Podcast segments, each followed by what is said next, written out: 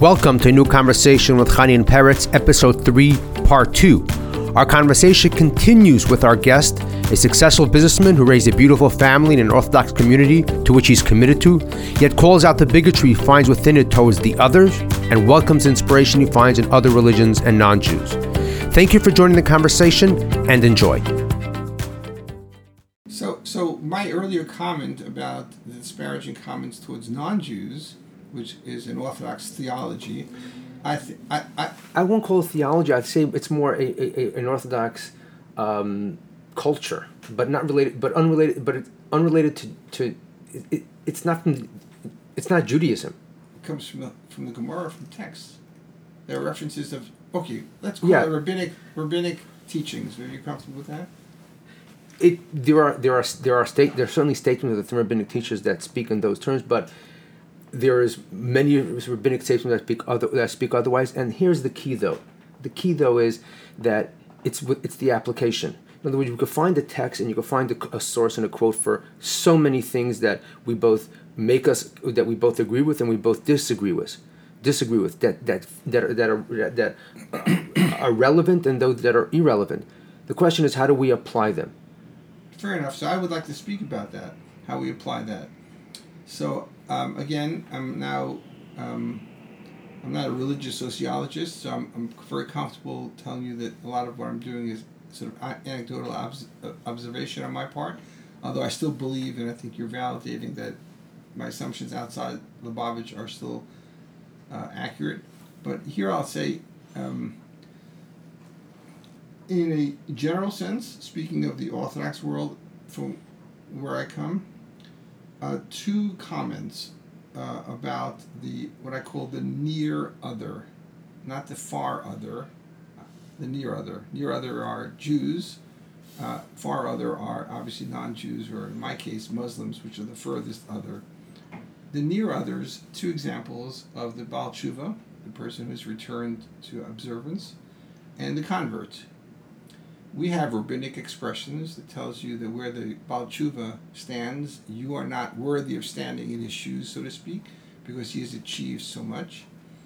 And as far as the the convert, the ger, it is the commandment of loving the stranger, which is more repeated, more often repeated than any other commandment in Torah, thirty six times. If you were an editor of the Chumash, you would have a red pen out to try to say Das habe ich schon gehört. I don't hear it again. And I, I submit to you uh, that my observation has been that in both cases, loving the stranger or the convert and admiring and celebrating the Baal Tshuva uh, fall far short of the intent originally of what that's about.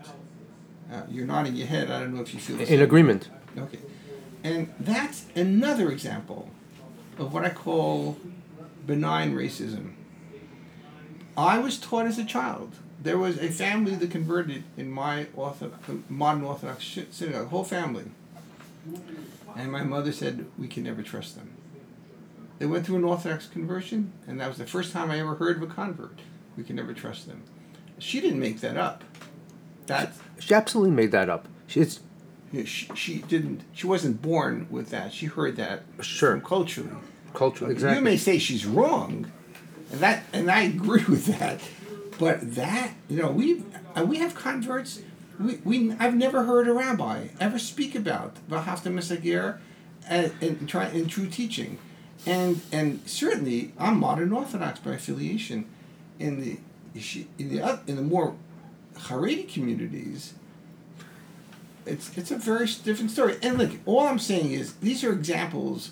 We still haven't gotten to what I learned from the non-Jews, okay? But in I, I'm saying part of my growth was to say, I need to accept that I will reject as much as I can the racism, benign and otherwise, that says this person is lower than I am by some level some reason or that the reformed Jew is not really a Jew because he hasn't he has rejected he or she's rejected the divine promise and the premise and the Torah and the divine everyone has something to say about why we are superior.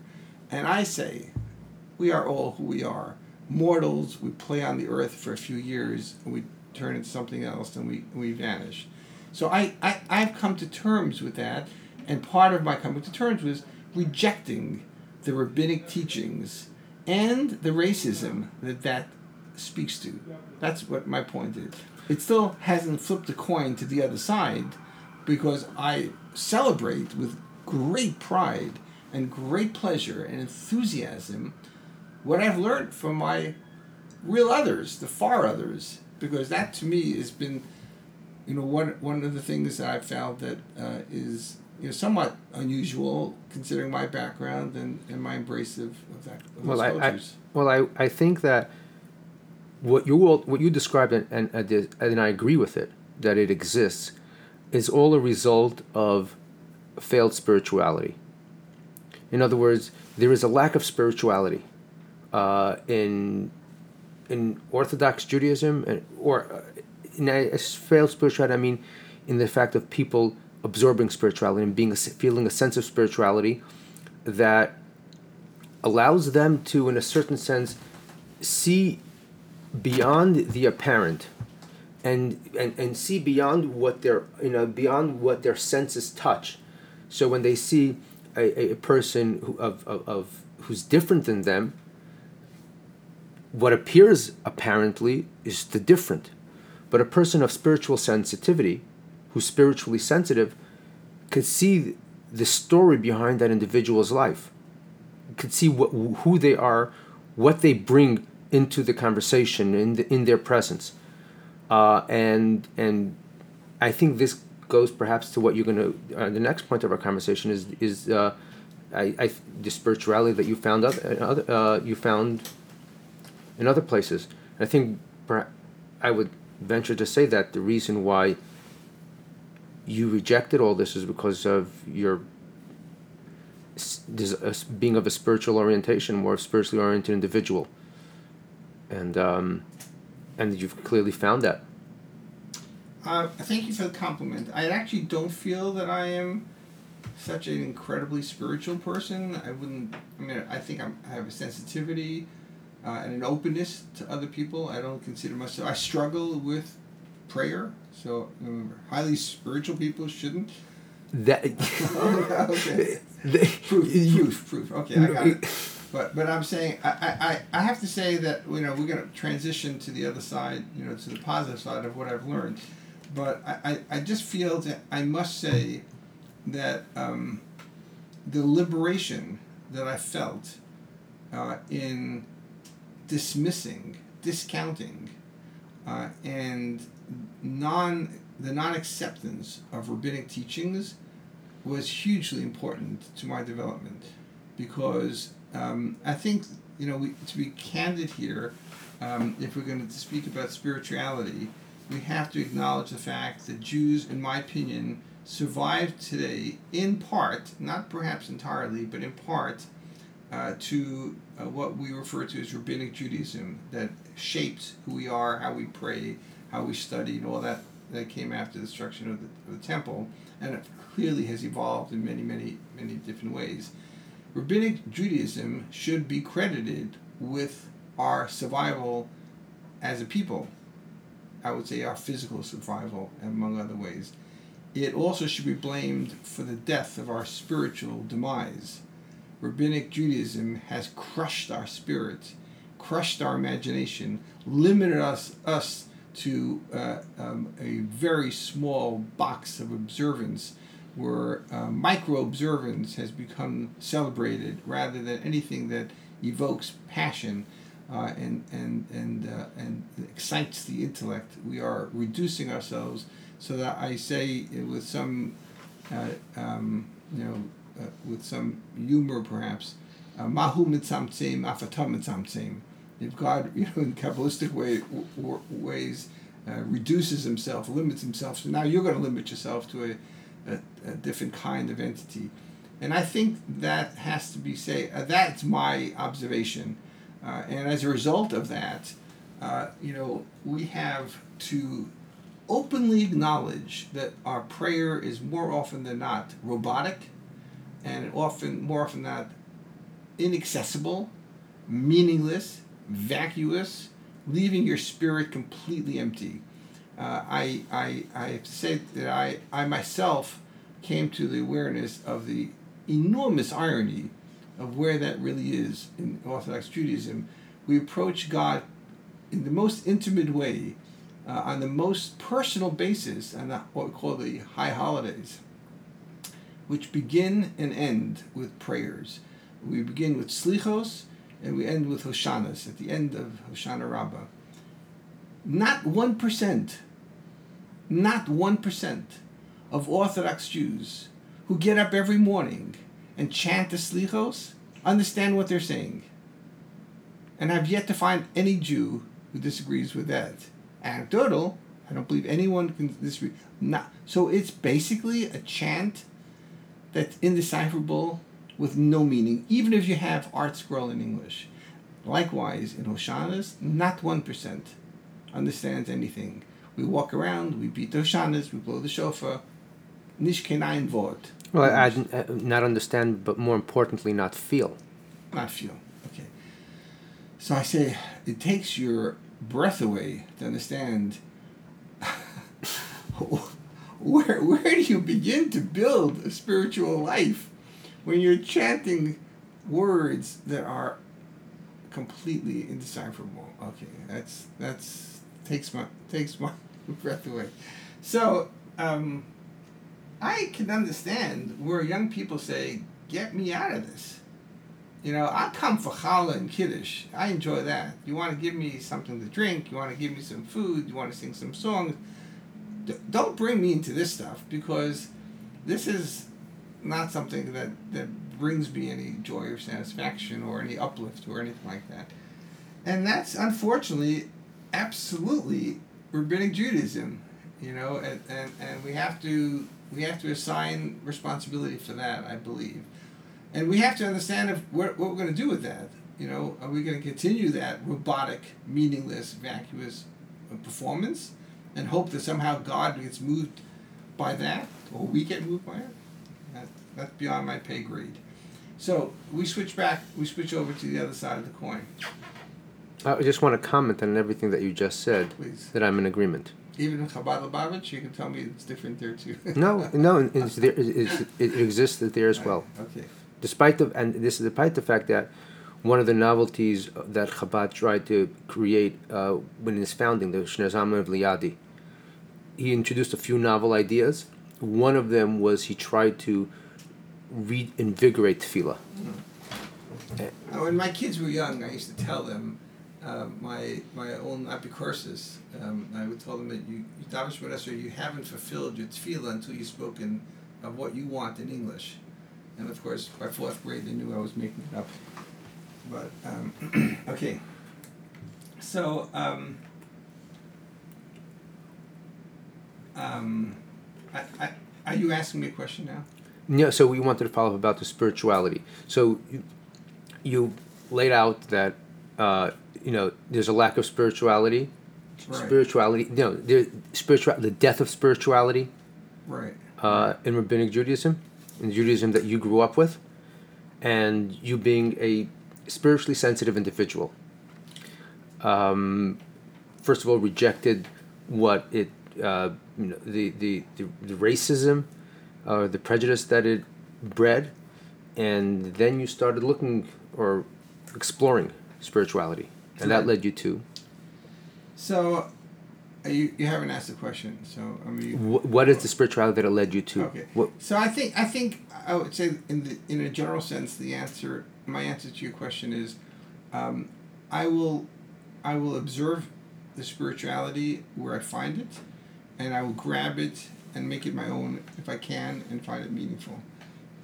It does not mean that everything I see in Christianity I celebrate um, and accept, nor from Islam, nor from anywhere. I just say that as I walked through this journey, I found nuggets along the way that I said, I want this, and I make it my own. And, and in so doing, I feel again the sense of liberated liberation from the restrictions and limitations of rabbinic Judaism, from the confines, from the mitzrayim of the rabbis, from the tyranny of the rabbis. Okay, The prison. the prison, the spiritual prison that they had me born into. Uh, and I celebrate God's creation and the diversity which we He has decided to manifest Himself through the populations of the world. Uh, and um, I find it thrilling to do so. Um, I would tell anyone who comes from an Orthodox background that if you are moved by the prostration, by the Korim that you do on Yom Kippur, when they repeat the avoda from the from from the Kohen, and you feel that when you're falling on the ground, you're moved by that choreography. It works. You should try it again when you just pray privately, because it will move you someplace you haven't expected to be. That's directly, obviously, what Muslims feel when they pray five times a day. Um, I would also su- submit that if you are running out to the restroom to get a piece of paper towel or toilet paper, God deserves a silk rug. It's a much different experience, and I, I provide that for people around me.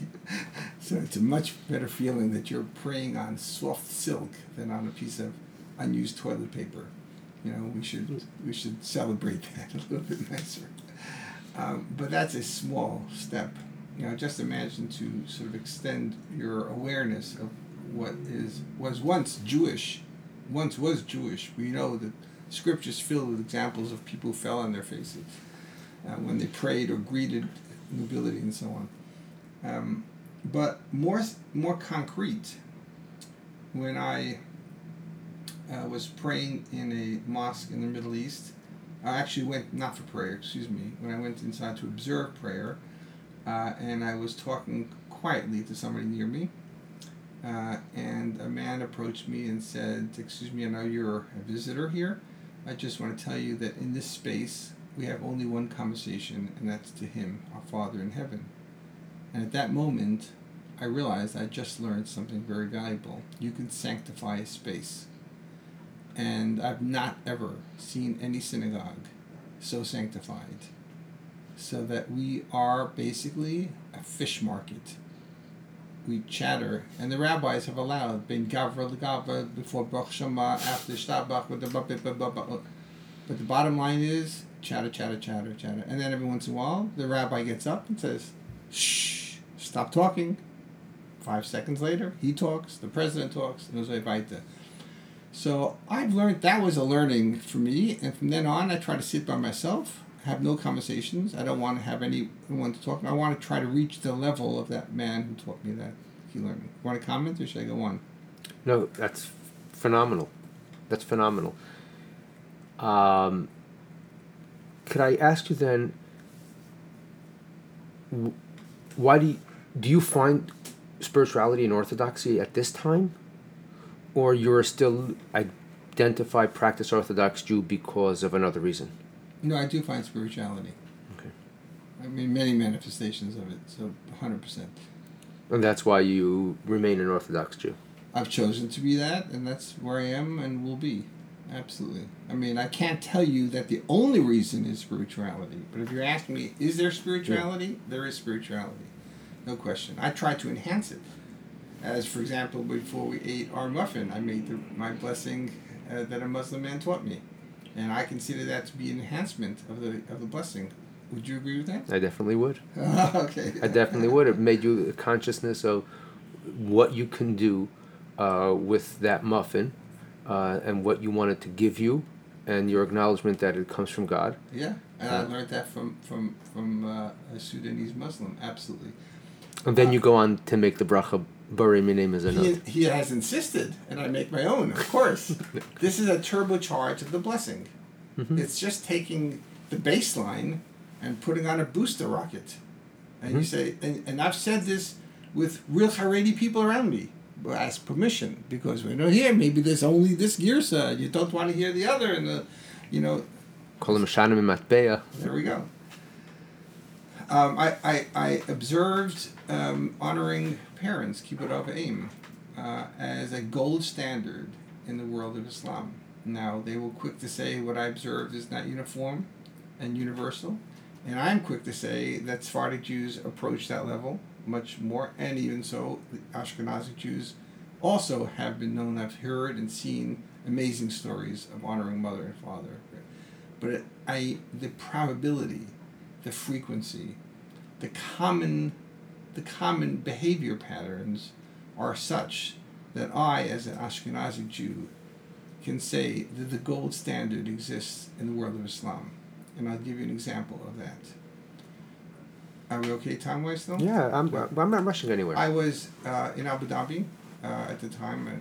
I, I still go, but not as frequently as I used to. And I was having a meeting. I was working on a project with a man who was then the head of the Islamic uh, Authority.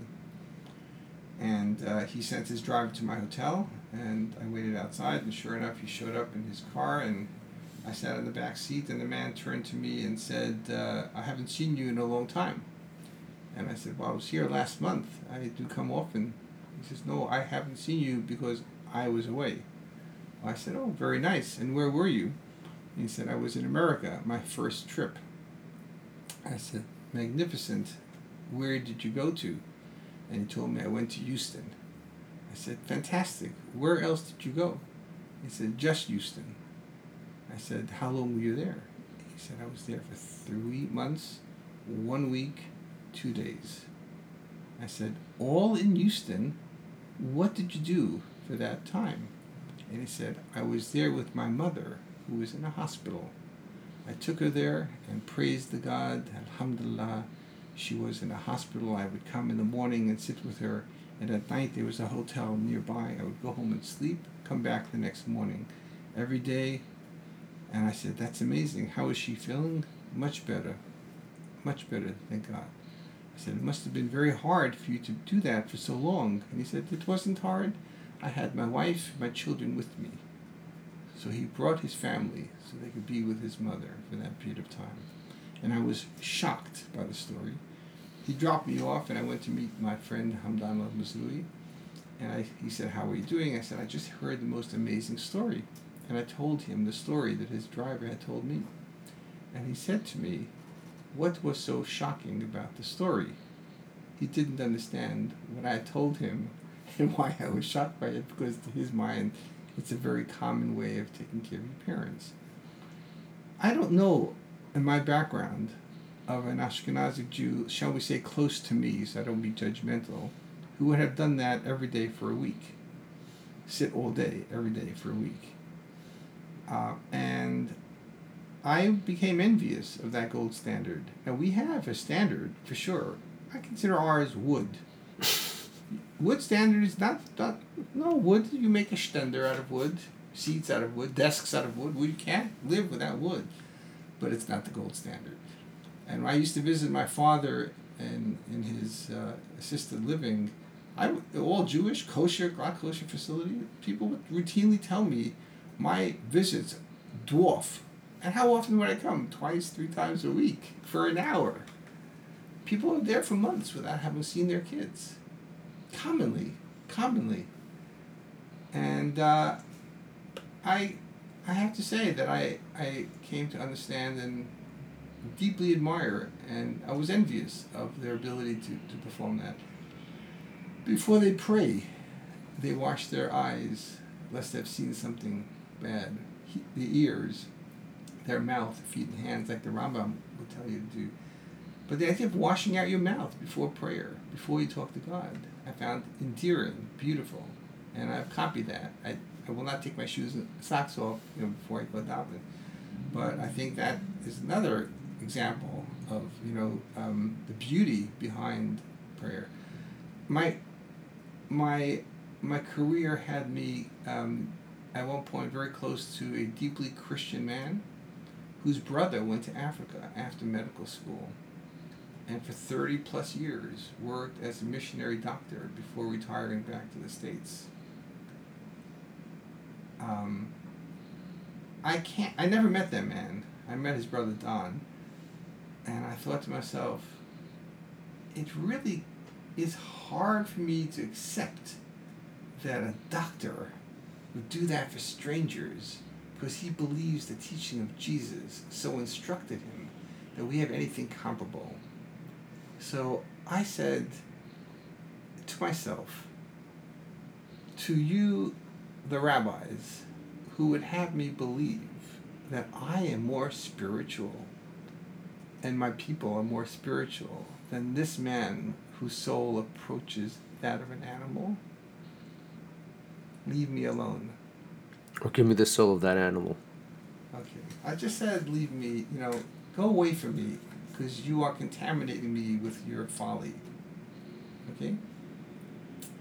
Okay with those examples? I'm very okay. Those are beautiful examples. Okay. Um, those are beautiful examples that I'm sure, you know, I think what makes you special is that uh, Sorry about that. So I think what makes you special is that uh, while we all observe uh, events and p- see what people around us do that is unique, uh, you happen to be able to zero in on it and uh, and capture it. Um, to what you spoke earlier, and that's something sort of my you know my my uh, my expertise or you know what I'm what I'm what I care about is the idea of young people and uh, why they are to a great degree um, uninterested uh, in the Judaism of their of their upbringing, and even if it's Orthodox, um, there's a you know they enjoy coming together, the social part of it, uh, the communal element of it, but the uh, religious element of it is only valuable insofar as how it contributes to the social. Um, not to mention spirituality as something that is completely void. It is a real issue, uh, and it disturbs me greatly. And what I hope from that will come out from this conversation, that other people will listen to it, is the understanding that a uh, there is a void of spirituality, and b that you need to seek it, and you need to seek it so strongly that wherever you see it, you will you will grab it. And you can't and seeking it doesn't mean only looking in a particular text and trying to decipher it and see what it does for you. But seeking it is actually more of a state of mind where you're just seeking it like you'd seek every opportunity to earn a dollar. Every business opportunity you look everywhere you could you see it you could everywhere you could find it you take it in. The same with spirituality. Uh, and I believe that you know people today do have that capacity. Um, I think we just need to be spoken more about it and and show them examples of individuals who've who are do, who've done it. So I, I'd rather not be that example, but I will make a comment about um, what you just what you just said. Um, I think we're we're in an age where we have um, a hugely, profoundly uh, greater chance of shaping our thinking and our thought processes uh, on an individual basis, which is part of the dilemma that I think rabbis and congregations are having because they're only given the, the standard. And uh, you know, in the '60s, that the Havurah movement and people trying to break off. Now we have, through the internet and through our ability to reach, so many different ways of finding what we want and, seek, and seeking so it's, it's a great challenge and a threat to some sense Jewish continuity. Also, uh, an opportunity, if you embrace it, to say, here's your DNA, uh, let's teach you what Judaism has to offer and enhance it in ways which you want to and, and seek out. And, and, and the paradigm that I use for that is post 9 11. Uh, I think it was a very healthy realization uh, for at least I thought, for most of us who experienced that trauma, that in large measure we have to dismiss the notion that they will take care of us, the government will take care of us, the fire department, the, they're there to help, but no one, you are your first responder. You have to build the capacities to be self reliant and to provide for yourself and your dear ones as first responders. Well, guess what? we have to be our own spiritual first responders too. We can't come in and saying, please touch my forehead and I will be blessed with a good day. We have to, you know, go on a quest and that quest should be fearless. Once you have the background, you should be encouraged with confidence to go fearlessly out and find what you look. And of course, of course, the voices from my past will say? They're going to become Buddhist monks. Some might. Some might become Buddhist. Some might become Christian. Some might become atheists. Some, that's it's a risk. But when your parent gives the ba- the core values and the teachings and hopefully some wisdoms and says, "Go forth. I have confidence in you, and that you will shape a future that will be meaningful and thoughtful and inspiring." I think that's really the path that we should encourage our young people to take. I'm full agreement with that. Absolutely. And I think uh, there's a hesitancy, hesitancy to do that on the part of uh, parents and educators, mostly because they haven't experienced it themselves. And because they don't know what that is, they think that that's not the way it's to be done. And it's a lot simpler and a lot easier just to give instructions and say, fall into this line, do these instructions, fit in like everybody else. And then as a parent and as an educator, I did my part that the child that the child or the young young man, woman man or woman is uninspired and then when they leave that environment they're completely indifferent is not my concern or, or I don't care to, to see beyond that.